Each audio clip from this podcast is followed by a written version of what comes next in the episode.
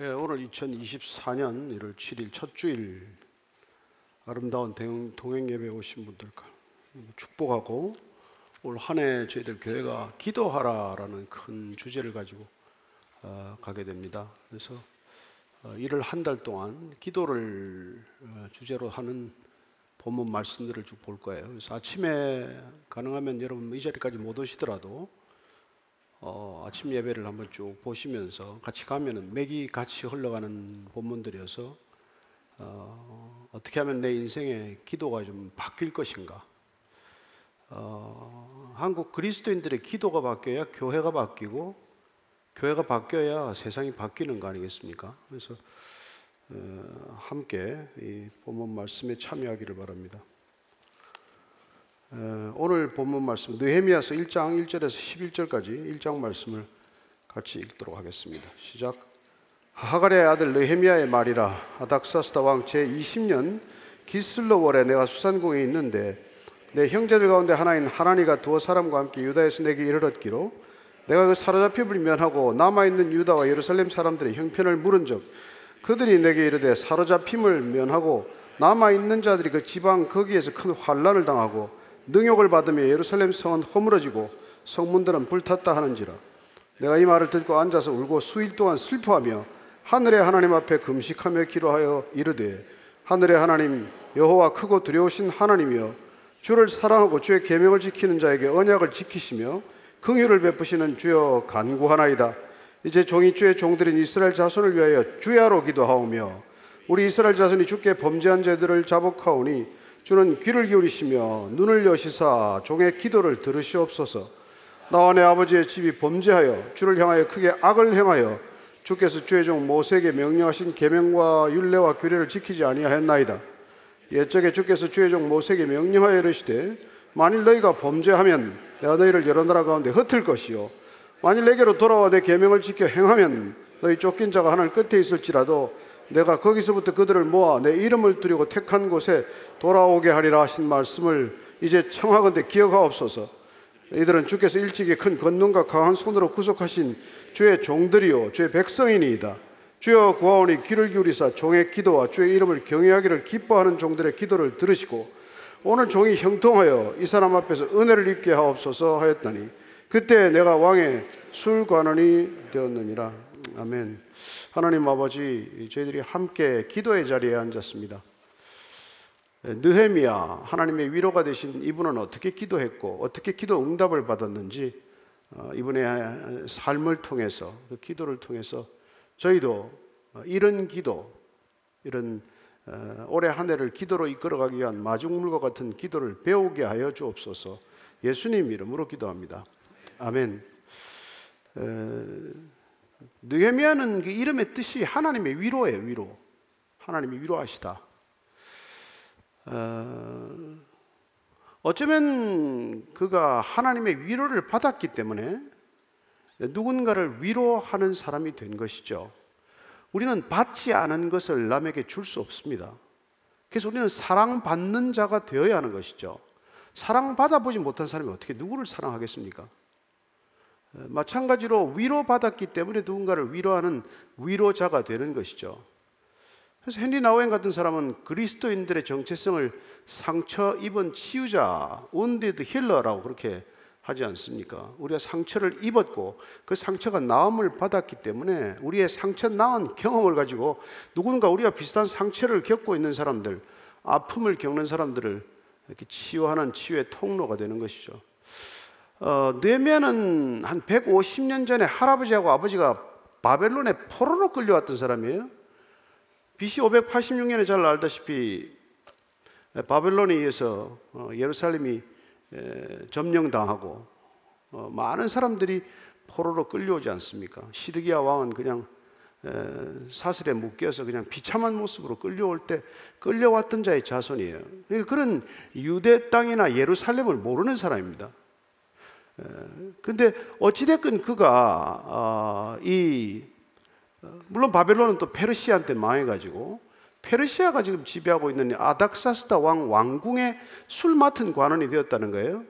술 맡은 관원은 당시에 굉장히 왕의 신임이 필요하기 때문에 나름대로 어떤 고위직에 속했고 술을 왕 마시기 전에 시험하는 이, 이 자리가 정말로 왕의 총애를 받는 자리, 내지는 왕의 지극한 신임을 받아야 가능한 자리죠. 우리가 예를 들어서 요셉이 애굽 땅에 가서 바로의 총리가 되었다. 다니엘이 바벨론과 바사 내 통치자의 총리가 되었다. 이렇게 느헤미야가 포로로 끌려간 자의 후손으로 노예의 후손으로 술 맡은 자 관원 되었다. 이런 거는 그 사람의 삶이 어땠는가를 단적으로 이렇게 우리가 짐작할 수 있는 삶이에요. 어, 우리끼리 이렇게 지내도 사람이 참 어떤 직을 맡기가 어려운데 외국에 이민 간 사람, 사람이라든지 그렇게 뭐 포로로 끌려갔다든지 이런 사람들이 그 권력의 핵심부에 들어간다는 건 여러분이 지금 한번 상상을 해 보십시오. 어떻게 살아야 어떤 삶으로 그들과 관계를 맺어야 거기까지 가겠냐는 것이죠. 우리가 단순히 뭐 예수 믿어서 뭐 하나님 믿어서 그렇게 잘 됐다가 아니라 삶 전체가 어떤 인격과 균형을 가졌길래 그렇게 모든 사람들에게 칭송받는 그런 위치에 갈 수 있었느냐.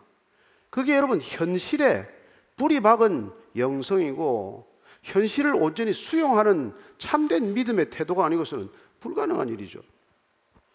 이 상황은 지금 BC 445년 11월 내지 12월경이에요. 기슬로월이 때문에 그 정도니까. 근데 그 당시에는 이 바사 왕이 네 군데 궁궐을 가지고 있을 때예요.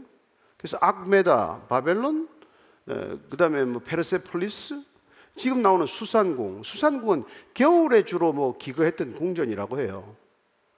여기에 지금 있는데 형제들이 온 거죠. 예루살렘에서. 그러니까 BC 537년인가요? 1차 귀환이 있었어요. 고레스왕 칙령에 의해서 한 5만여 명이 다시 예루살렘으로 돌아가게 됩니다. 우리는 뭐 70년 바벨론 포로 생활이 끝나고 하나님께 약속대로 데리고 간 거죠. 근데 거기에 그는 포함되지 않았습니다. 2차 귀환 때도 물론 가지 않았고. 어쩌면 그가 이렇게 술 맡은 자에 관한 내지는 왕궁에 관계된 직책 때문에 뭐 갈 수가 없었던 그런 사정도 있겠죠. 그러나 여러분 그렇게 뭐 있던 삶의 근거를 두고 어떻게 보면 바벨론에서 살만한 거처나 집안이 마련되었는데도 이걸 두고 가는 것도 대단한 신앙이지만 그러나 여기 남아 있다고 해서 떠난 자보다 귀국한 자보다 신앙이 부족하다 그렇게 속단할 수는 없죠. 돌아가서도 또 실종한 사람들이 있고 여기 식민지에서도 뭐 예를 들어서 뭐 노예로 있으면서도 신앙을 잘 지킨 사람들은 얼마든지 있을 수 있으니까요. 느헤미야는 그 신앙을 제대로 지킨 사람이라는 것입니다. 어떻게 신앙을 지켰을까요? 제가 태어난 땅도 아니고 가본 곳도 아니고. 어. 그래서 오늘 그의 기도를 잠잠히 들어보면 그는 말씀에 의지한 기도를 드린다는 것을 알 수 있고 어쨌건 그는 아마 뭐 필사본이 됐건 어쨌건 토라 구약 성경을 그가 열심히 읽었다는 것. 그래서 선조들의 신앙에 충실히 그는 과거의 히스토리를 잘 알고 있었다는 것을 알 수 있어요. 그러니까 우리가 꼭뭐몇 뭐 대째 무슨 뭐 신앙이 좋은 신앙이다 어, 이런 것도 의미가 있지만은 여러분들이 말씀에 근거한 신앙의 기초가 쌓이지 않으면 금방 신앙은 뭐 없어지고 마는 거죠. 우리의 감정이나 우리의 생각이나 우리의 지식이나 우리의 경험에만 의존하는 신앙은 3대, 4대 못 갑니다. 당대 끝나죠, 뭐. 우리 자녀들이 지금 어디 교회 나옵니까? 부모들의 삶을 보고 등을 보고도 배울 게 없고 성경은 읽어본 적도 없고 예. 그러니 어디서 신앙을 전수받아요? 그래서 오늘 이 느헤미야는 보면은 동생으로부터 지금 이 돌아간 유대인들의 소식을 듣고 있는 거예요. 근데 왜 왔겠어요? 무려 거리가 1600km나 되는데 예루살렘의 수산까지 1600km라는 뜻은 이 수산이 아브라함이 떠났던 갈대아 우르하고 인근 지역이에요. 그렇게 먼 여정을 돌아올 만큼 어쩌면 하나님은 친형제라고 이렇게 대충 추정을 하는데 와서 전해야 할 소식이 있는데 그 소식은 굉장히 우울한 소식이에요. 가서 예루살렘 성벽도 건축을 해야 되고 성전도 수축을 해야 되는데 하나도 제대로 진행이 안 된 거죠. 오히려 오늘 전하는 소식을 보면 불탔다고 합니다. 무너졌다고 합니다. 가서 하나도 일이 이루어진 게 없는 거죠. 그래서 그 소식을 들은 느헤미야가 통곡하기 시작을 합니다. 뭐 모든 눈물이 진정성을 지니고 있는 건 아니겠지만 어쨌든 본인이 한 번도 땅을 밟아보지 못한 고국 소식을 듣고 통곡한다는 것은 그 안에 어떤 사랑이 있었는지를 우리가 알 수 있잖아요. 그리고는 그는 수일 동안 앉아서 금식하며 기도했다라고 되어 있습니다. 오늘날 우리가 지금 이 시 다시 느헤미야서를 오늘 이렇게 읽는 까닭은 과연 이 시대에 교회가 무너졌다. 코로나 때 교회가 성도들이 많이 떠났다. 한국 교회가 믿음에 기초하지 않고 연약해졌다. 이런 현실을 받아보고 이런 느헤미야처럼 뭐 통곡까지는 아니더라도 가슴 아파서 집중적으로 기도하는 사람이 있겠냐는 것이죠. 여기까지 온 한국 기독교는 믿음의 선조들이 얼마나 기도해서 여기까지 왔는지 모르잖아요. 네. 오늘 그런 기도가 있냐는 것입니다. 좀 극단적으로 표현하면 한국 교회의 가장 문제는 기도가 사라진 데 있는 거예요. 골방 기도도 없고, 회중 기도도 약하고, 합심 기도도 별로 없고, 철야 기도 물론 없고. 우리는 선조들의 그런 기도에 놀라운 응답으로 여기까지 왔는데 정작 우리는 어떤 신앙을 다음 세대에 물려줄 수 있으며 어떤 기도로 이 나라가 구별된 삶을 살아낼 수 있으며 어떻게 교회가 일반 다른 종교와는 근본이 다르다는 것을 어떻게 증언할 수 있겠냐는 것이죠. 오늘 그 키포인트를 느헤미야의 기도는 우리에게 가르쳐 주고 있다는 것입니다. 눈물은 사랑이에요. 사랑 없이 옵니까? 금식은 생명을 걸었다는 거예요. 목숨을 건 기도를 했다 이 뜻 아닙니까? 사흘 동안 금식을 하든지 뭐 일주일 금식을 하든지. 그리고 근심이 뭐 이렇게 밀려오면은 식욕이 생깁니까? 그리고 기도의 자리에 앉았다는 것은 믿음이 두터웠다는 것이죠. 믿음 없이 기도 안 합니다. 기도하지 않고 믿음을 증언할 수도 없지만 믿음이 없는데 어떻게 기도를 합니까? 여러분 요새 인사가 뭐예요? 바쁘시죠? 바빠야 중요한 사람입니까? 바쁜 게 정상입니까? 세상 리듬은 그렇게 몰아가죠. 그러나 여러분 두 부류가 있지 않습니까? 다 바쁘다고 칩시다. 바빠서 기도하는 사람이 있고 바빠서 기도 못하는 사람이 있잖아요. 바쁘기 때문에 더 기도하는 사람은 어떤 사람입니까? 내 일보다 심지어 나 자신보다도 주님이 중요한 사람은 기도하겠죠. 나보다도 주님을 더 사랑하는 사람은 기도의 자리에 앉을 것이고 주님보다 내가 더 사랑스러우면 기 도할 이유 없죠.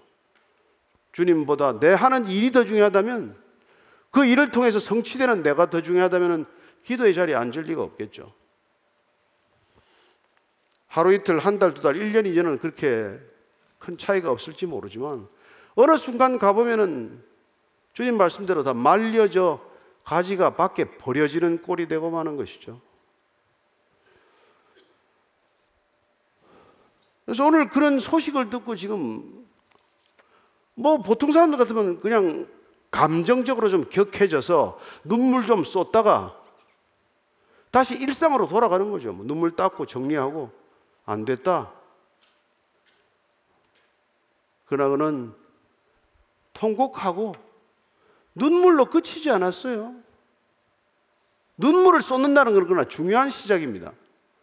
눈물은 되게 통해하거나 회개하거나 애통해하거나 비통한 심경을 쏟아놓는 거기 때문에 그건 어떻게 보면 영원히 흘리는 피와 같은 것이고 하나님께서 눈물을 통해서 은혜의 단비를 부어주는 거나 마찬가지인데 눈물이 사라졌다? 여러분 은혜가 끊어졌다는 얘기예요. 언제 울어보셨습니까? 언제 예배 자리에서 눈물을 흘리시고 언제 기도할 때 통곡하면서 기도하신 적이 있습니까? 그게 말랐다면 심각한 지금 신앙에 문제가 생겼다는 것을 자각해야 할 때가 된 것이죠.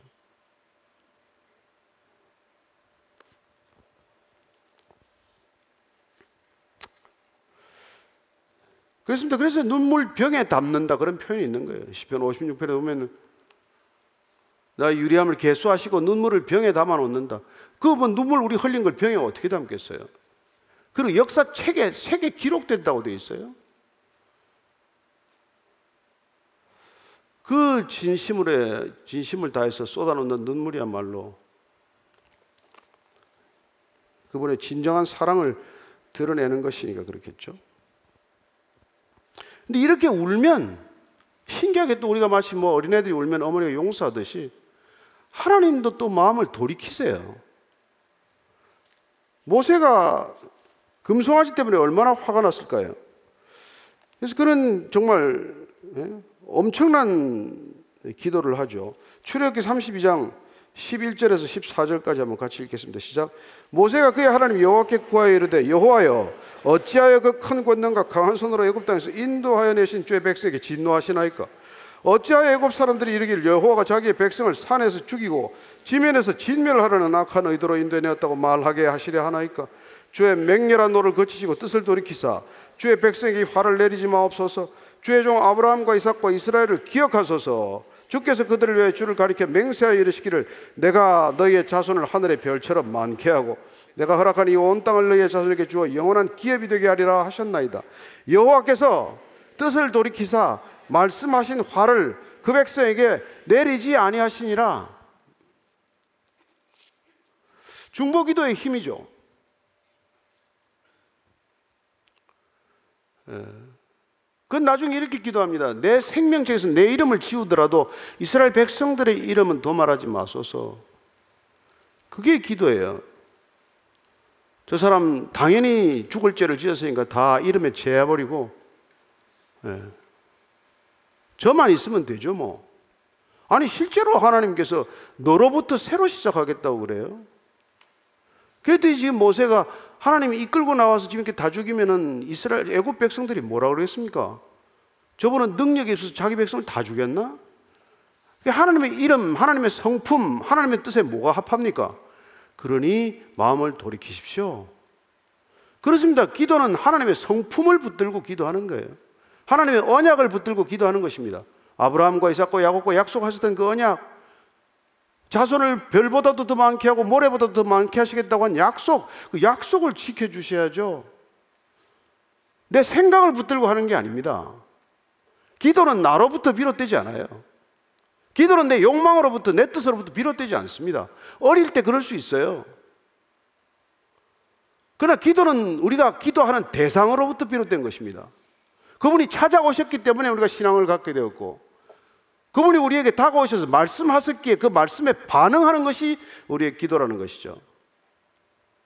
따라서 그분의 뜻과 무관한 건 기도가 아니라 그냥 기복이에요. 모든 종교는 기복적입니다. 오직 여호와 신앙만이 오직 십자가 신앙만이 기도 빌기자 빌도를 자를 쓰지만 저는 그 도자를 길도자로 바꿔야 한다고 생각하는 사람이에요. 그분의 길, 그분의 뜻을 추구하는 게 우리의 신앙이고 우리의 기도여야 한다는 것이죠. 저는 올해 2024년 이 교회부터 해서 좀 교회가 하나님의 뜻만 구하는 기도 모임이 되기를 축복합니다. 내거 그만 좀 구하고 내 뜻 좀 그만 좀 꺾고 교회 무슨 뭐 건물 짓겠다 교회 뭐 하겠다 무슨 교회 뭐 그 좀 내려놓고 이 나라 이 민족을 위해서 열방을 품고 주께서 구하라고 하신 것 구하는 백성 되기를 축복합니다. 먼저 하나님의 나라와 그 일을 구하라. 그리하면 내가 모든 것을 더 하시리라. 약속을 붙들고 기도하는 거예요.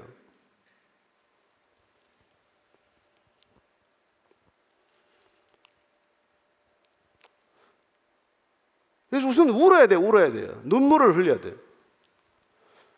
여러분 야곱도 야, 야곱도 야복강 나루트에서 밤새 실험만 했지만 울고 실험했어요. 그냥 하지 않았습니다.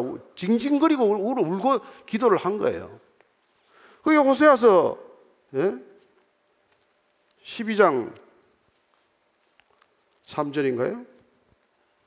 같이 읽습니다. 시작.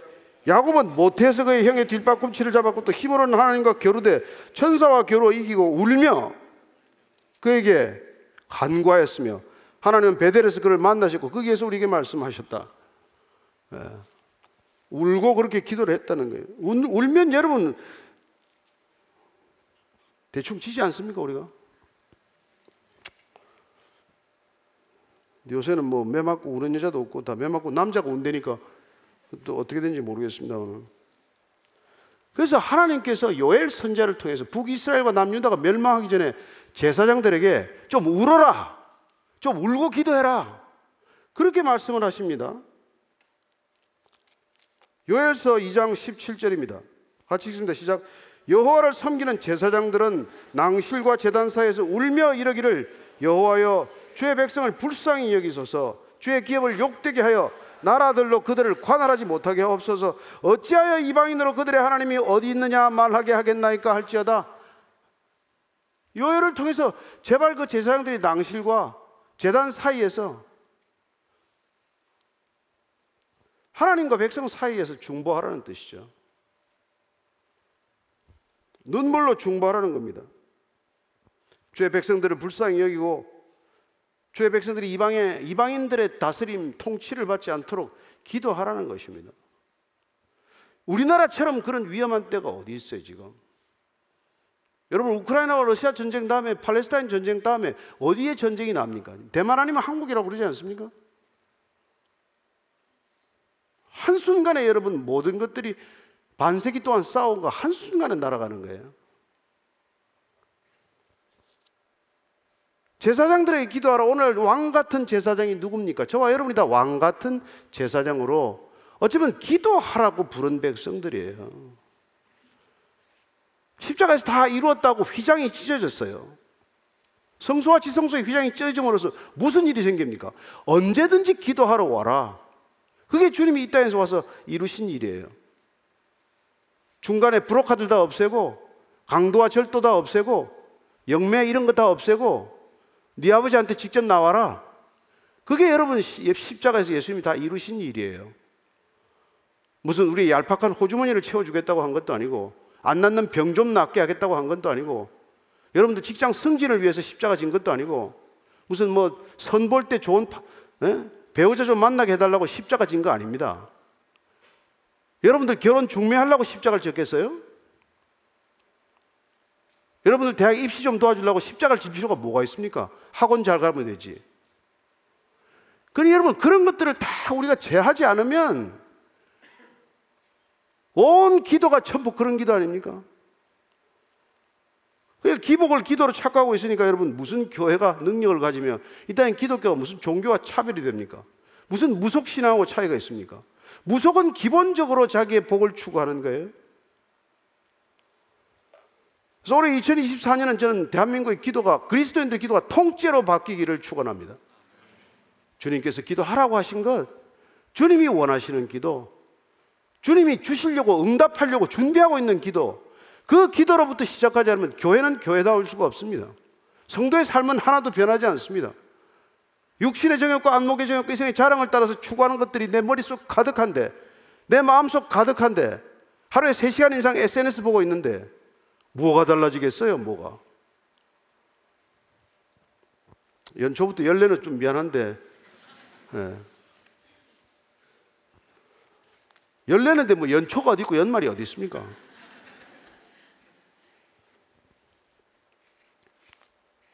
그래서 느헤미야는 그렇게 앞에서 금식하며 기도했다는 거예요. 얼마나 참 가슴 아픈 기도입니까? 그리고 그는 이게 솔로몬의 기도, 예, 솔로몬이 예루살렘의 성전 봉헌하면서 올렸던 기도, 그 기도를 충분히 알고 있었기 때문에 그 기도로 예, 기도하는 거예요. 약속하지 않으셨습니까? 아니 그때 약속을 붙들고 기도하는 거예요. 우리가 가서 좀 죄짓고 흩어져서 디아스포라가 되더라도 거기서 회개하고 거기서 주님께 다시 한번 죄를 자복하면 그러면 돌아오겠다고 하시지 않으셨습니까? 그 백성들을 불쌍히 여겨 달라는 것이죠.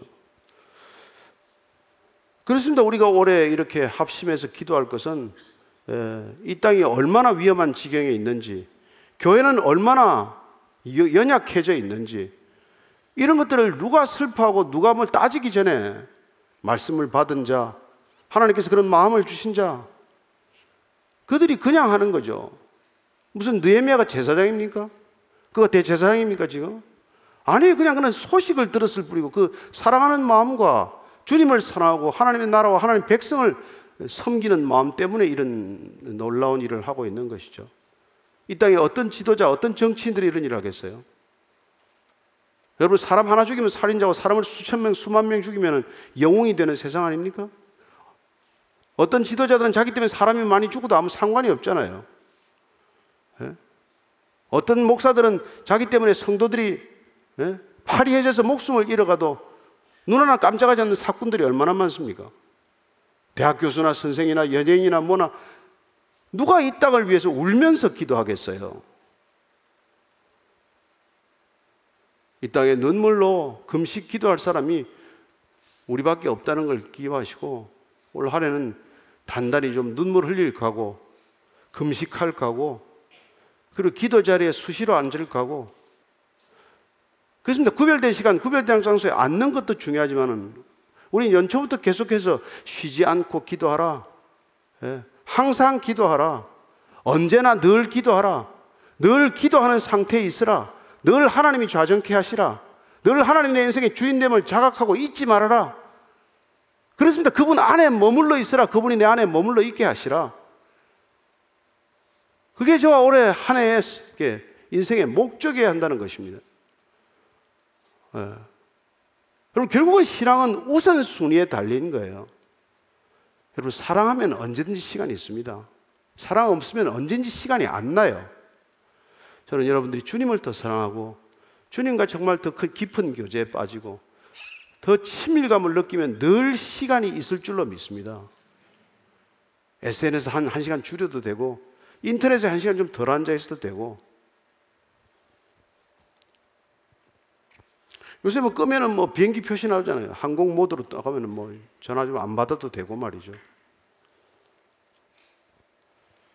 그래서 함께 기도하면 주님께서는 어마어마한 약속을 하지 않으셨습니까? 마태복음 18장 18절에 보면은 뭐라 그러십니까? 같이 한번 읽습니다. 시작. 진실로 너에게 이르노니 무엇이든지 너희가 땅에서 매면 하늘에서도 매일 것이요 무엇이든지 땅에서 풀면 하늘에서도 풀리리라. 진실로 다시 너에게 이르노니 너희 중에 두 사람이 땅에서 합심하여 무엇이든지 구하면 하늘에 계신 내 아버지께서 그들을 위하여 이루게 하시리라. 아멘. 우리가 이런 약속에 아멘 하는 것이죠. 주님께서 약속하셨으니까. 저희들이 둘이 합심해서 기도하면 풀어주겠다고 약속하지 않으셨습니까? 이 땅에서 저희들이 풀면 하늘에서도 풀리겠다고 말씀하지 않으셨습니까? 이런 걸 주시겠다고 지금 준비하고 계신 이런 것들을 기도함으로써 응답 받도록 기도하라는 것입니다.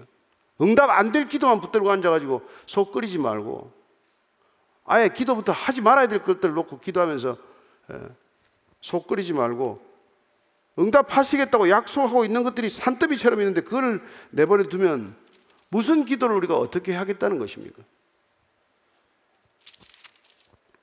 오늘 레미야는 그리고 우리에게 중요한 것을 하나 알려주고 있어요. 그 지금 쭉 말씀을 붙들고 기도하고, 예. 그리고 약속 언약을 붙들고 기도하고, 그리고 나서는 주여 구하오니 귀를 기울여서 조용히 기도하 주의 이름을 경외하기를 기뻐하는 종들의 기도를 들으시고 오늘 종이 형통하여 이 사람 앞에서 은혜를 입게 하옵소서. 지금 술 맡은 관원이기 때문에 이 사람들 앞에서 은혜를 받게 하라는 것은 본인이 술 시중 드는 사람들에게 은혜를 받게 해달라는 거예요. 은혜는 조건 없는 페이버 호입니다. 은혜는 위로부터 오는 거예요.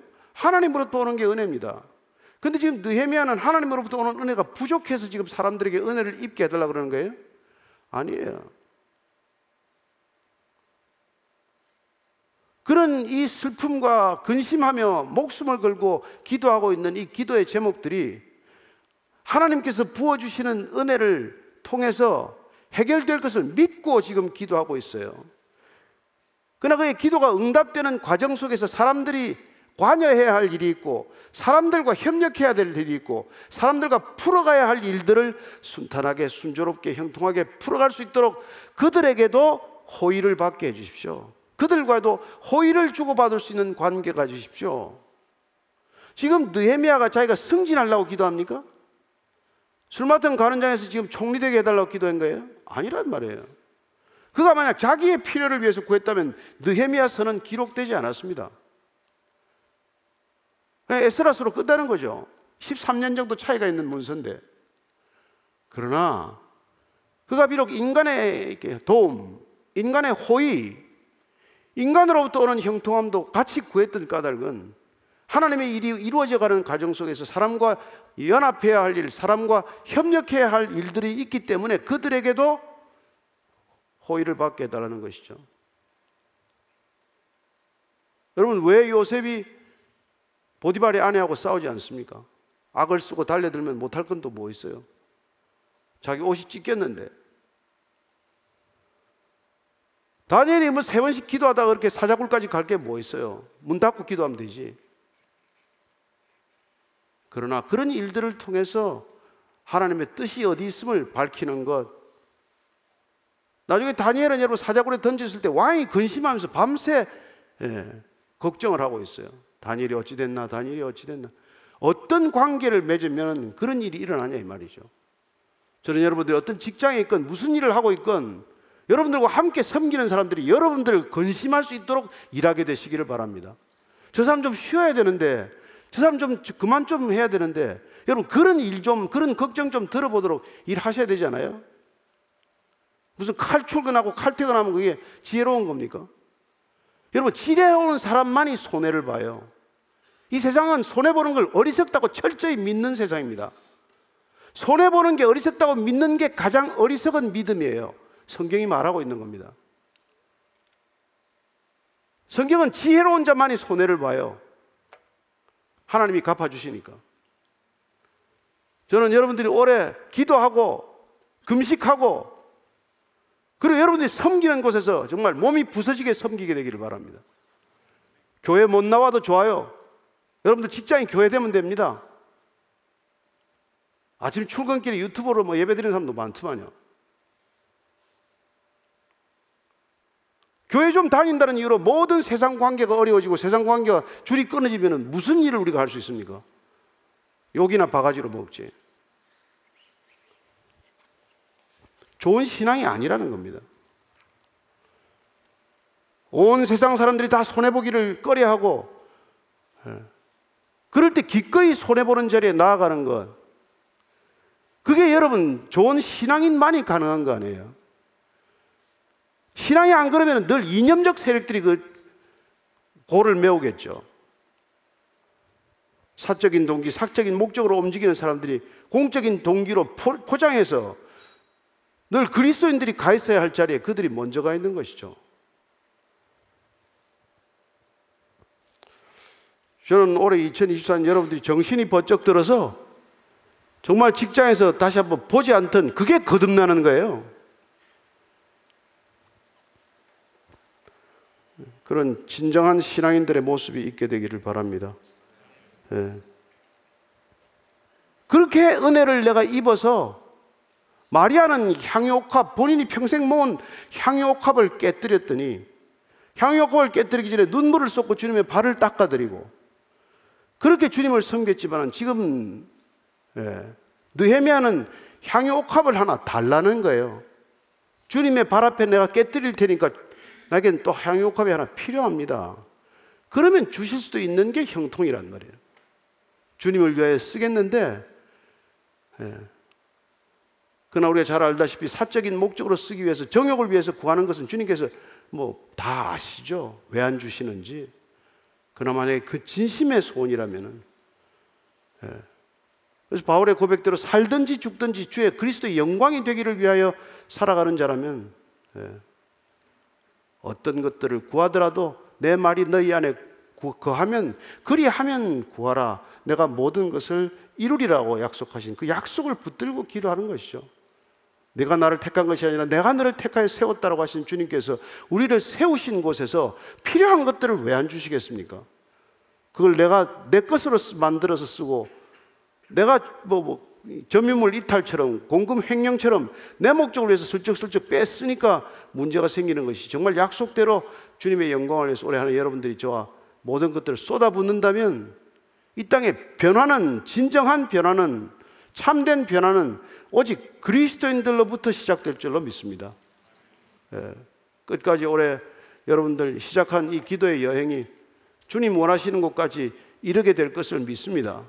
어, 풍랑이 일겠고 광풍이 일고 어려움이 일겠지만은 주님과 함께 항해하면은 언젠가는 주님이 원하시는 소원의 항구에 입항하게 될 것입니다. 여러분들이 원하는 항구가 아닐지라도 서운하게 생각하지 마시고 주님이 인도하는 항구에 들어가시게 되기를 바랍니다. 그래서 오늘 지금 마지막으로 기도를 올릴 텐데 예. 느헤미야가 올렸던 기도 그 기도문을 같이 읽고자 하는 것입니다. 1장 5절부터 11절까지를 세 번역으로 읽겠는데 조금 고쳤어요. 몇 자만 고쳤는데 같이 간절한 마음으로 어, 우리는 우나라 이 나라 이 민족을 위하여 기도를 드리고자 합니다. 같이 읽습니다. 시작. 주 하늘의 하나님, 위대하고 두려운 하나님, 주님을 사랑하는 이들과 세운 언약, 주님의 계명을 지키는 이들과 세운 언약을 지키시며 은혜를 베푸시는 하나님, 이제 우리가 밤낮 주님 앞에서 이 나라와 민족과 열방을 위하여 드리는 이 기도에 귀를 기울이시고 살펴주십시오. 먼저 우리 민족이 주님을 거역하는 죄를 지은 것을 자복합니다. 저와 저의 집안까지도 죄를 지었습니다. 우리가 주님께 매우 큰 잘못을 저질렀습니다. 주님의 종 모세를 시키시어 우리에게 내리신 계명과 율례와 규례를 우리가 지키지 않았습니다. 주님의 종 모세를 시키시어 하신 말씀을 기억하여 주십시오. 우리가 죄를 지으면 주님께서 우리를 여러 나라에 흩어버리겠지만 우리가 주님께로 돌아와서 주님의 계명을 지키고 실천하면 쫓겨난 우리가 하늘 끝에 가 있을지라도 주님께서 거기에서 우리를 한데 모아서 주님의 이름을 드리고 택한 곳으로 돌아가게 하겠다고 하신 그 말씀을 이제 기억하여 주십시오. 이들은 주님께서 크신 힘과 강한 팔로 건져내신 주님의 종이며 주님의 백성입니다. 주님, 우리의 간구를 들어주십시오. 주님의 이름을 진심으로 두려워하는 종들의 간구에 귀를 기울여 주십시오. 이제 주님의 종들이 하는 모든 일을 형통하게 하여 주시고 땅의 권사제들에게도 주님의 일을 위해 자비를 입게 하여 주십시오. 예수님 이름으로 기도합니다. 아멘. 하나님, 우리 또한 느헤미야처럼 기도의 사람, 말씀의 사람, 눈물의 사람, 예, 그런 참된 예배자 되게 하여 주옵소서. 하나님 아버지, 그는 한 번도 밟아보지 못한 고국 땅의 슬픈 소식을 듣고 애통해하고 통곡하며 예, 그리고 금식하며 예, 기도합니다. 말씀을 붙들고 기도하고 주께서 부어주신 사랑을 쏟아부으며 기도하고 정말 영혼의 실비출이 터지듯 그렇게 기도하는 느헤미야의 기도를 통해서 주님께서 마음을 돌이키신 줄로 믿습니다. 자신의 영달을 위하여 자신의 영광을 위하여 구하지 않았습니다. 하나님 필요하다면은 윗사람의 은총과 은혜를 입는다고 할지라도 그걸 통해서 주님의 뜻이 이루어지도록 하고자 하는 열망 때문에 주님께서는 그런 기도에도 형통함을 허락하실 줄로 믿습니다. 우리 모두 올 한 해 동안 주님을 위하여 주님께 쓰임 받는 주님을 향기롭게 하는 형통함이 있게 하여 주옵소서. 예수님 이름으로 기도합니다. 아멘. 아멘.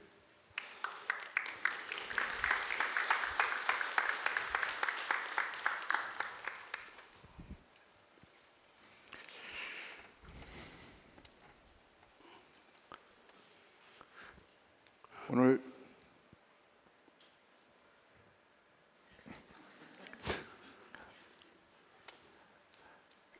어, 저 제가 하는 역할은 이제 오는 질문을 전달을 이제 목사님께 해드려야 되는데 질문하는 분들의 질문을 잘 전달해야 되는 책임이 있기도 하고 또 목사님께서 어, 하신 말씀을 또 잘 듣고 또 거기에 잘 질문해야 하는 그런 이제 책임도 있기도 합니다. 근데 오늘 같이 이제 목사님께서 이렇게 이제 불 같은 말씀을 하실 때 그 말씀에 대한 질문을 하는 질문이 너무 가볍거나 늘 제자리 맴돌 것 같은 한 질문 또 하고 한 질문 또 하고 하는 그런 질문들이 올라오는 거를 보면 속상할 때가 많습니다. 그래서 오늘은 참 질문하기가 어렵습니다. 그럼 기도하고 마치시죠.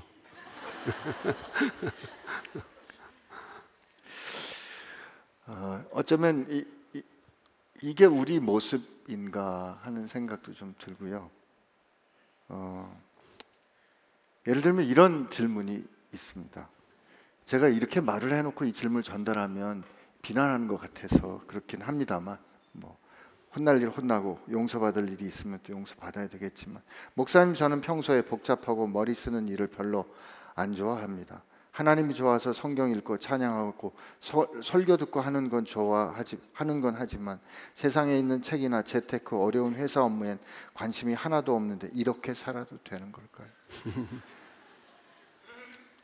저는 뭐 성경을 알면 알수록 성경적으로 이렇게 살지 못하는 세상도 또 이렇게 알아야 돼요.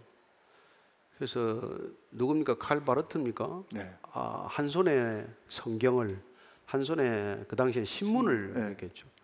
그러니까 미디어라고 하는 걸 우리가 이제 그 아는 이유는 제가 참 25년간 미디어 종사자로 일해본 결과 미디어를 안 보면 세상을 잘 모르게 되고 미디어를 너무 열심히 보면 세상을 오해하게 돼 있어요. 음. 왜냐하면 미디어에 이렇게 전달되는 메시지들이 되게 이렇게 첫째는 의도적이고 때로는 악의적이고 때로는 이렇게 선전적이어서 그 메시지 자체의 의도를 우리가 조금 이렇게 잘 꿰뚫어 보지 않으면은 그게 중독되고 말아요. 메시지라는 건 어떤 형태의 메시지건 시간이 지나면 자꾸 중독되거든요. 에, 그래서 우리가 이 미디어를 알 때 이 중독을 해독하는 게 저는 이 생명의 말씀이라고 믿습니다. 이 땅의 메시지는 죽음의 메시지라고 너무 단정적으로 규정한 건 어렵지만 예, 죽음의 요소가 많고 성경은 읽으면 읽을수록 생명의 언어예요. 그래서 읽기만 해도 살아납니다. 우리가 뭐 토마스 선교사가 한달 한마디도 전 성경 못하고 성경 하나 박충건인가 던져줬더니 이게 이, 이 시대의 교회가 되었듯이 그래서 저는 여러분들이 왜 우리가 이 교회가 지난 10년간 생, 성경만 읽자고 했냐면 이 성경 말씀으로 충분하다는 게 우리의 믿음이에요.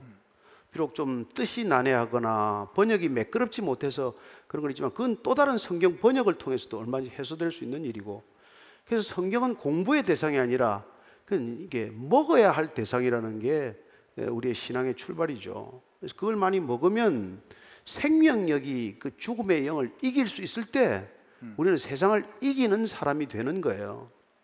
예, 절대로 그렇지 않고서는 이 성경이라고 하는 생명선과도 같은 이 메시지가 없으면 세상의 죽음의 메시지에 침륜 침몰되어 버리고 자기도 모르는 사이에 죽어가는 거죠. 그래서 가장 불행한 인생은 눈 뜨자마자 죽을 때, 저녁에 잠들 때까지 이거 보고 있는 거예요. 그 죽는 길입니다. 예.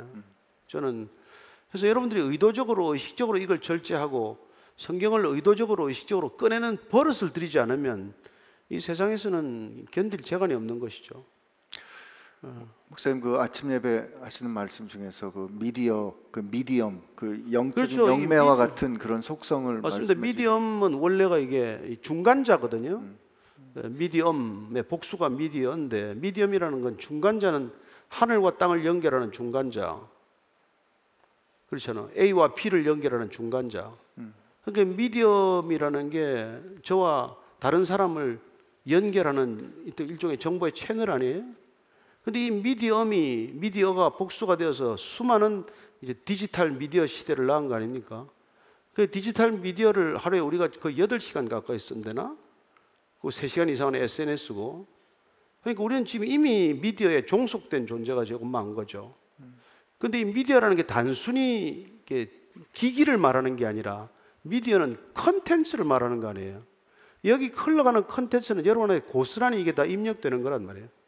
한번 눈으로 스쳐가기만 해도 귀로 잠시 지나가기만 해도 우리는 그 정보 들어오는 정보가 무의식 세계에 저장될 터인데 그런 것들이 우리 삶의 모든 형태를 만들어가는 것이죠. 그 컨텐츠가 무서운 거죠. 그걸 의식하고 얼마나 반복적으로 의도된 왜곡된 정보를 쏟아붓습니까? 그래서 이건 정말 보통 심각한 게 아니에요. 그래서 여러분들이 에, 의도적으로 이걸 해독하기 위해서 눈 뜨면 성경 보고 자기 전에 성경도 한번 좀 보고 기도하고 말씀 암송하고 주야로 말씀을 묵상하는 것이 복이라고 했으니 하루 종일 묵상할 말씀을 하나 가지고 하루를 사는 거예요. 그게 일용할 양식입니다. 그게 없으면 여러분 이 세상에서 지금 굶어 죽고 있는 거예요. 여러분 양식이 없어 주림이 아니요 물이 없어 가람이 아니요 하나님의 말씀을 듣지 못한 기갈이라고 하지 않았습니까? 이 시대가 왜 이렇게 어려워졌습니까? 유사일을 이렇게 많이 잘 먹고 잘 산 때가 어디 있어요? 요새는 제철 과일도 없더라고. 딸기가 겨울에 나는 줄 알아? 그렇게 먹고 그렇게 사는데 왜 이렇게 다 이게 다 생명력을 잃어가느냐 이 말이죠. 그래서 우리가 이 정말 그리- 그리스도인으로 산다는 것, 그리스도인이 성경 하나 의존하고 있다는 것은 이 온 우주에 마치 생명선 하나가 연결되어 있다는 것과 마찬가지예요. 그 정도로 중요한 거고 그 정도로 심각한 문제예요. 어, 그래서 어, 저는 이 디지털 시대라는 게 정말 황폐화되는 거거든요. 누차 얘기하지만 텍스트는 창의성을 낳지만은 이 영상 매체 이미지는 모방을 낳아요. 모방을 낳아요. 창조적이 되지 않습니다. 그러니까 이 이미지 시대라는 것은 사람을 어떤 목적으로 끌어가기가 더 수월한 시대가 된 것이죠. 그래서 이런 위험한 시대에 지금 아이들을 키워야 하고 또 우리가 살아내야 하고 또 그렇게 살아가는 사람들과 같이 예, 협력해야 되고 어, 이런 거기 때문에 저는 여러분들이 중심이 웬만큼 튼튼하지 않고서는 정말 물가에 심겨진 나무처럼 사철 마르지 않는 생명력을 갖지 않으면 여러분들 시간 지나면 저절로 말라 죽게 돼 있어요. 그런 시대를 살고 있다는 겁니다. 그래서 그 medium이라는 게 지금 우리가 이제 약간 이렇게 디지털 미디어를 말했지만 그 medium을 여러분 달리 표현하면 그게 영매예요, 영매. 그래서 그 영매를 강조하기 위해서 medium에서 만든 단어가 IST를 하나 더 붙이면 mediumist라는 단어가 있고 그걸 달리 표현하면 spiritualist라고도 표현해요. 그게 샤만들이를 말하는 가리키는 겁니다. 샤만이라는 존재는 신과 인간 사이에 끼어 있는 중간자에게 미디엄을 말하는 겁니다. 근데 여러분 예수님께서 오셔서 마귀의 일을 멸하러 오셨어요. 그런 영적 중간자를 없애러 오셨단 말이에요. 그게 그분이 이 땅에 오신 목적이에요. 그리고 그는 미디엄이 장악하고 있는 게 종교적 영역이란 말이에요. 그래서 모든 종교는 기복적이에요. 오직 복음만이 생명이에요. 왜 다 종교가 다 길이 뭐 어, 누구든지 다 구원받을 수 있다고 말하지 않습니까?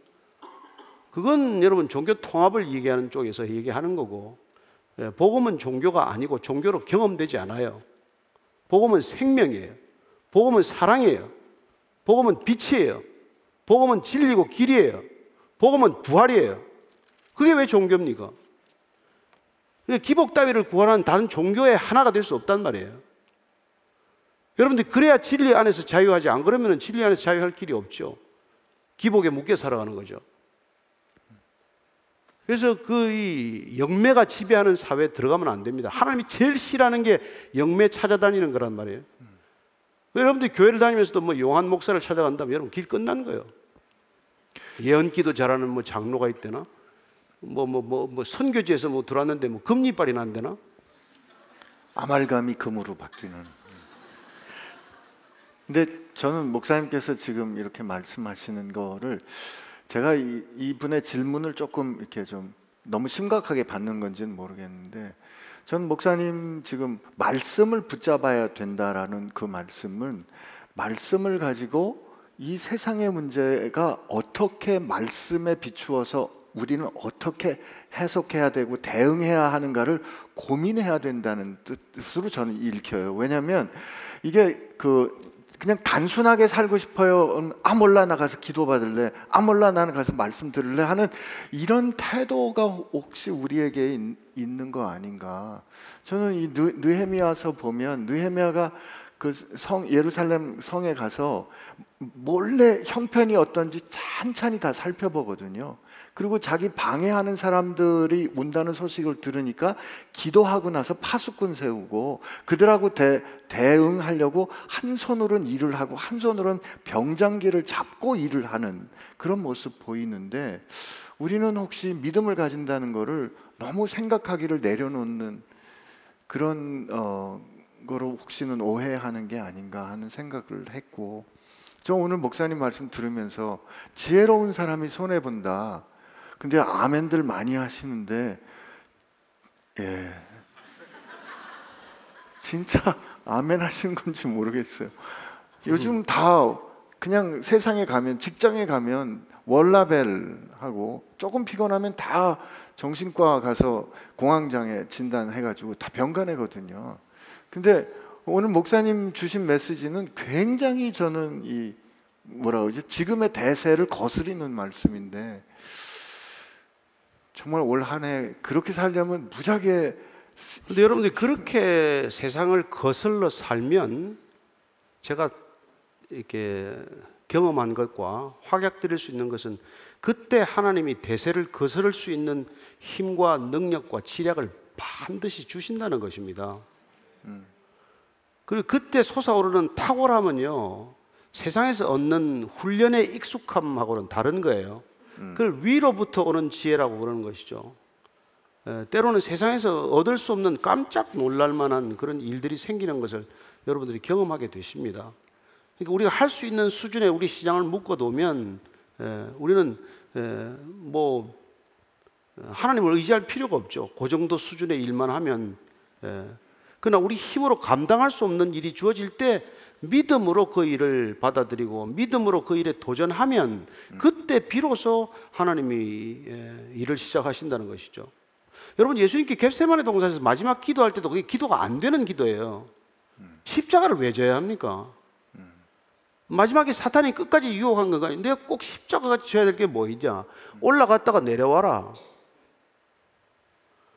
그래서 그걸 꺾지 못할 때 그 기도를 드릴 때 누가 와서 돕습니까? 천사가 와서 도왔다 그래요. 여러분들 기도할 때 천사가 와서 돕는 기도가 있을 수 있다는 걸 기억하십시오.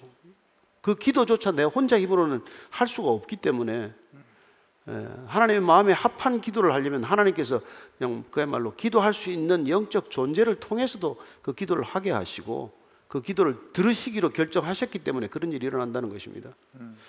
저는 여러분들이 여러분 수준의 기도, 여러분 수준의 일을 하는 데서 한 걸음 더 좀 깊은 예, 바다로 나아가라는 것이죠. 예, 그 얕은 곳에서 그물 던지지 말고 깊은 곳으로 나가서 그물을 던지라 그렇게 말씀하시는 의도를 살펴볼 필요가 있다는 겁니다. 에, 아마 이- 지금 대화를 들으면서 저 따라온 질문 같습니다. 목사님 기도 참 어려운 것 같습니다. 하나님의 의를 구하는 구해야 한다는 건 알겠는데 아, 솔직히 그게 제 진심은 아닙니다. 그렇게 기도해 봤는데 기도가 겉도는 것 같았습니다. 솔직히 저는 제 앞가림이 급하거든요. 그렇다면 저는 아예 기도하지 말아야 하는 걸까요? 별 감흥도 없는 정의와 공의를 놓고 아무 생각 없이 계속 기도해야 하는 걸까요? 그래서 신앙생활은 제 혼자 힘으로 하는 게 아니라는 것이죠. 예수님께서 3년간 데리고 다닌 제자들이 다 실패하는 것을 왜 보게 하셨겠어요? 왜 그렇게 수제자를 자처했던 베드로까지도 주님을 저주하며 부인하겠어요? 따라갈 수 없는 일입니다. 에, 그래서 주님께서 약속대로 내가 보혜사 성령을 보내주면 그때 우리는 비로소 죄에 대하여 의에 대하여 심판에 대하여 깨닫게 되고 내 힘으로 기도하는 게 아니에요. 에, 내 힘으로 기도하면 5분간 기도하면 할 게 뭐 있습니까? 그리고 내 거 안 구하면 무슨 힘이 나겠어요? 내거 안 이루어지면 또 무슨 힘이 나겠어요? 그러나 어, 기도라는 게 결국은 주님께서 부어주시는 성령을 따라 기도하게 하시고 에, 성령의 기도를 우리가 따라가는 기도가 되어야지 우리가 성령을 끌고 가는 기도는 기도가 아니라는 것입니다.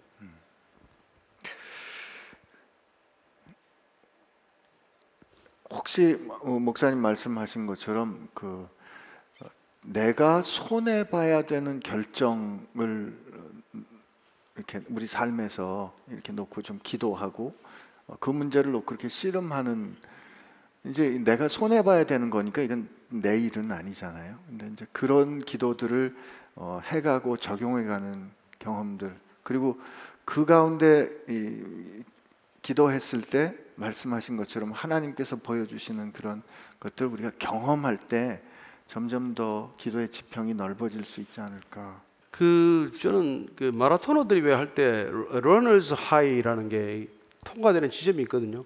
더 이상 내 힘으로 못 가는 상황을 통과해야 완주를 하는 거란 말이에요. 음, 에, 그러면 42.19km를 뛰어갈 때도 그런 어떤 돌파되는 지점을 경험하는 것이고 우리가 로켓을 쏘아 올리더라도 대기권을 마지막 뚫고 나갈 때는 로켓 부스터가 굉장히 큰 추진력을 갖지 않으면 그걸 못 뚫고 나간단 말이에요. 이제 그런 기도의 변곡점 내지는 돌파 지점은 우리 힘으로 못 뚫고 나가요. 바위와 같은 그 무거운 짐을 뚫고 나가기 위해서는 우리가 성령을 의지해야 하는 것이고, 예, 그분의 믿음으로 기도해야 되는 것이고, 그분께서 우리에게 허락하신 그분의 능력으로 그 기도에 에, 막힌 바위와 같은 어둠을 뚫어내야 한다는 것입니다.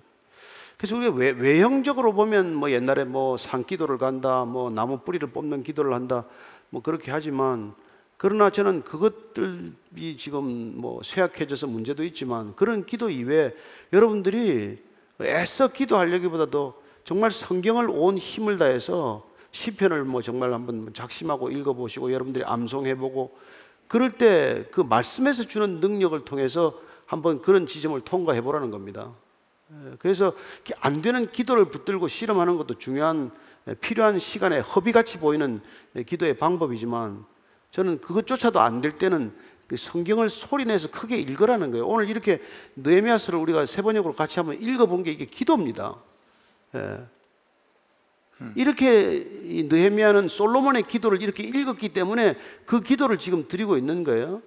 그래서 우리가 남의 기도를 계속 듣다 보면 아브라함의 기도도 읽고 성경 전체의 기도가 얼마나 많습니까? 마리아의 기도까지 기도를 읽다가 보면 그 기도가 우리한테 익어서 그게 우리의 삶을 바꾸는 기도가 되는 것이고 예. 그 말씀이 우리 안에 들어서 생명 골수와 뭐 관절과 이걸 찔러 쪼개는 어떤 그런 능력을 경험하는 것이죠. 그래서 우리가 뭐 술꾼이 술을 먹다가 술이 술을 먹다가 술이 사람을 먹는 것처럼 우리가 먼저 말씀을 읽었지만 말씀이 말씀을 불러서 신약이 구약을 부르고 구약이 신약을 부르다가 결국은 말씀이 우리를 이끌어가는 사람이 되는 것. 예, 그게 우리 그리스도인이란 말이에요. 내 생각에 이끌려가는 사람이 아니라 말씀에 이끌려 살아가는 사람이 되는 것. 그게 우리 신앙의 목적지란 목표 아닙니까? 그래서 말씀이 없이 어떻게 그리스도인이 돼요? 말씀이 없는 신앙이 어떻게 있을 수 있어요? 불가능하죠. 저는 그 오늘 이저 대기권을 넘어갈 때 이 추진력 부스터가 필요하다는 이런 말씀 하셨는데 사실 느헤미야서를 쭉 읽다 보면 그런 어, 기도가 나옵니다. 그러니까 느헤미야가 어, 자기가 이 총독으로 재임하는 동안에 녹봉을 받지 않거든요. 백성들을 어렵게 하지 않으려고 녹, 이 월급 받지 않으면서 일을 하는 그 일을 쭉 적어놓는 끝에 내 하나님이여 내가 이 백성을 위하여 행한 모든 일을 기억하사 내게 은혜를 베푸소서라고 그 일을 쭉 끌어 한 끝에 기록한 끝에 기도하거든요. 또 그 산발락과 같은 대적들이 막 느헤미야를 힘들게 할 때 그 사람들이 어떻게 했는지를 쭉 기록한 끝에 내 하나님이여라고 기도하는 거.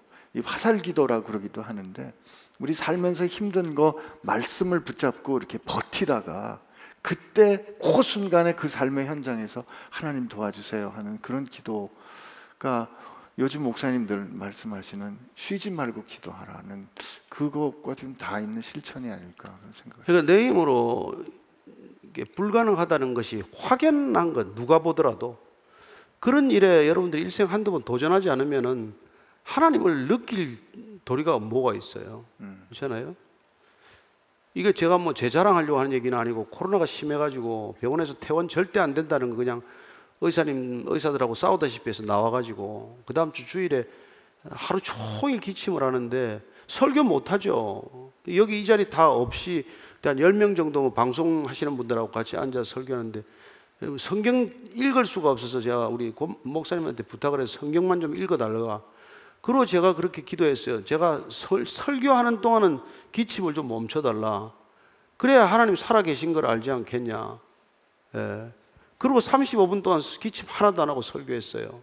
하루 종일 24시간 기침을 하는데 또 내려와서 또 기침이 또 나오긴 납니다만은 어찌됐건 저는 뭐 이, 여러분 이거 이거 기도하고 나온 장소예요. 이거 누가 그냥 그냥 줍니까? 누가 그, 뭐 때문에 이걸 빌려줘? 그냥 빌려줘요. 예. 하나님 우리가 교회 건물을 안 갖겠습니다. 건물 안 가지고 기, 예, 교회 할 수 있도록 도와주십시오.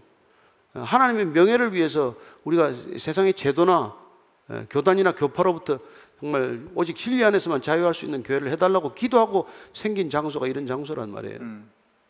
저는 우리가 하나님께 정말 우리의 유익을 구한 게 아니라 하나님의 이름을 위하여 구한 것들은 하나님께서 응답하신다는 것을 믿고 기도하시란 말이죠. 아멘.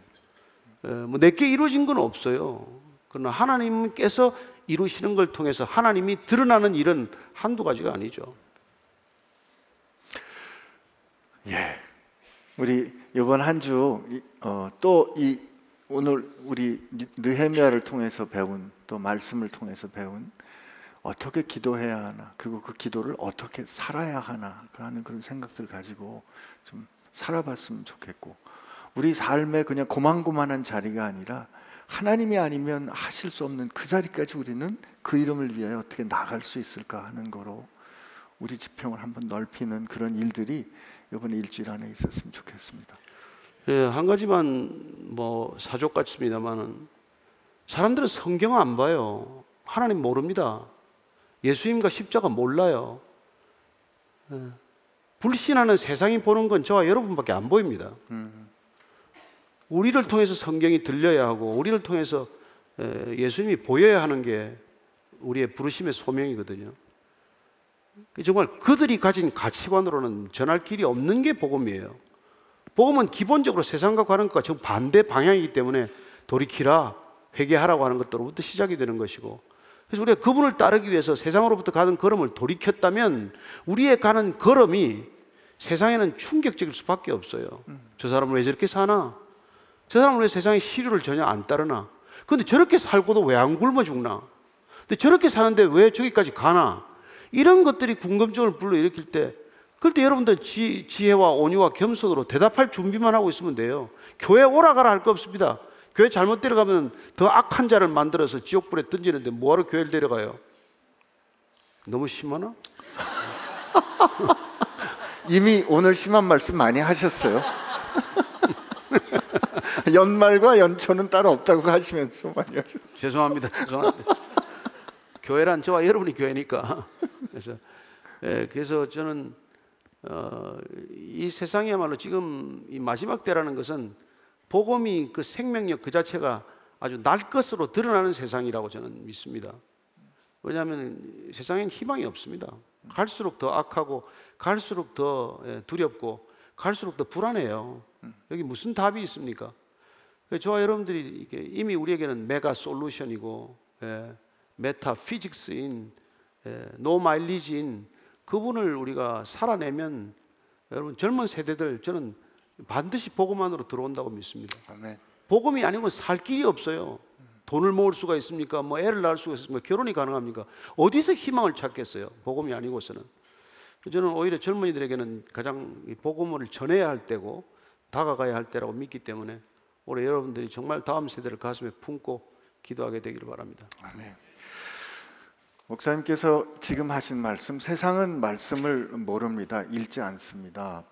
어, 그러나 우리가 어떻게 살아내는 것을 보고 어, 세상은 복음을 알 뿐입니다라고 말씀하셨는데 그 말씀이 고린도 후서에 있습니다. 이렇게 사도 바울이 썼어요. 너희는 우리의 편지라 우리 마음에 썼고 무사람이 알고 읽는 바라. 너희는 우리로 말미암아 나타난 그리스도의 편지니 이는 먹으로 쓴 것이 아니요 오직 살아계신 하나님의 영으로 쓴 것이며 또 돌판에 쓴 것이 아니요 혹 육의 마음판에 쓴 것이라. 하나님께서 하나님이 누구이신지 보이도록 세상을 향하여 쓴 편지가 우리들입니다. 우리들이 어떻게 사는가, 어떻게 말하는가, 어떻게 기도하고 어떻게 결정하는가가 세상을 향한 메시지고 세상은 우리를 통하여 복음을 보게 될 줄로 믿습니다. 우리 그러면 오늘 같이 기도할 때 하나님 한 주 사는 동안에 제가 세상을 향하여 쓰시는 하나님의 메시지, 하나님의 편지답게 살도록 또 그렇게 기도하고 그렇게 결정하게 하여 주옵소서 이렇게 같이 기도하겠습니다. 하나님 아버지 감사합니다. 오늘 우리에게 이 귀한 은혜 허락해 주셔서 감사합니다. 하나님 우리가 말씀을 들을 때 지혜와 지식의 근원이 되신 하나님의 말씀을 대할 때 세상을 보는 식견이 깊어지게 하여 주옵시고 정말 혼탁하고 아우성친 것 같은 그 메시지들을 분별하여 들을 수 있는 지혜 안목 하나님 우리로 갖게 하여 주시어서 참으로 우리가 어린아이와 같지 아니하고 장성하고 성숙한 사람으로 날마다 말씀 가운데 자라나게 하여 주옵소서. 그리고 오늘 우리에게 주신 말씀 기억하여서 우리가 세상을 향한 그리스도의 편지인 것 알아서 하나님 우리가 말씀에 따라 어, 살고 말씀에 순종하여 결정하고 사는 모습 세상 가운데 드러내게 하여 주옵소서. 하나님 우리가 기도할 때 우리의 기도를 들으시는 분이 능력이 있으시고 세상의 모든 권세 위에 뛰어나신 그리고 우리를 사랑하신 우리의 아버지라는 것 기억하게 하여 주시어서 기도가 그렇게 위대한 하나님을 하늘의 하나님을 오늘 이 땅에서 만나는 놀라운 사건인 그 본질을 알아서 하나님 그저 내 소원이나 아래고 내 원하는 것 아래는 그 기도의 자리에서 넘어서서 하나님의 뜻이 나를 통하여 내 삶을 통하여 내가 만나는 삶과 내가 만나는 그 모든 지경 가운데 그 뜻이 이루어지기를 구하는 하나님의 사람다운 기도하게 하여 주옵소서. 하나님 우리가 지혜가 부족할 때 주기도문을 가르쳐 주셨던 것처럼 느헤미야의 기도를 가르쳐 주셨던 것처럼 말씀의 힘을 의지하여 기도하는 말씀을 기억하며 기도하는 주의 사람들 되게 하여 주시오. 참으로 우리 삶에 하나님이 이끌어 가시는 그 놀라운 지경을 경험하고 간증하는 사람들 되게 하여 주옵소서. 이제는 그 기도의 본을 보여주신 그리고 기도하신 대로 순종하시어 마침내 하나님의 뜻을 온전히 이루신 우리 주님 예수님의 은혜와 우리의 기도를 들으사 그 뜻을 온전히 이루어 가시는 하나님 아버지의 사랑하심과 하나님의 능력이 어떠한 건지를 우리 삶의 역사하심으로 도우시는 성령님의 힘 주심과 깨우쳐 주심과 인도하심이 이제 주님 말씀에 의지하여 주님 기뻐하시는 기도, 주님 마음에 합한 기도의 삶을 살기로 새롭게 결심하는 교회와 지체 가운데 함께 하시기를 주의 이름으로 축원하옵나이다. 아멘.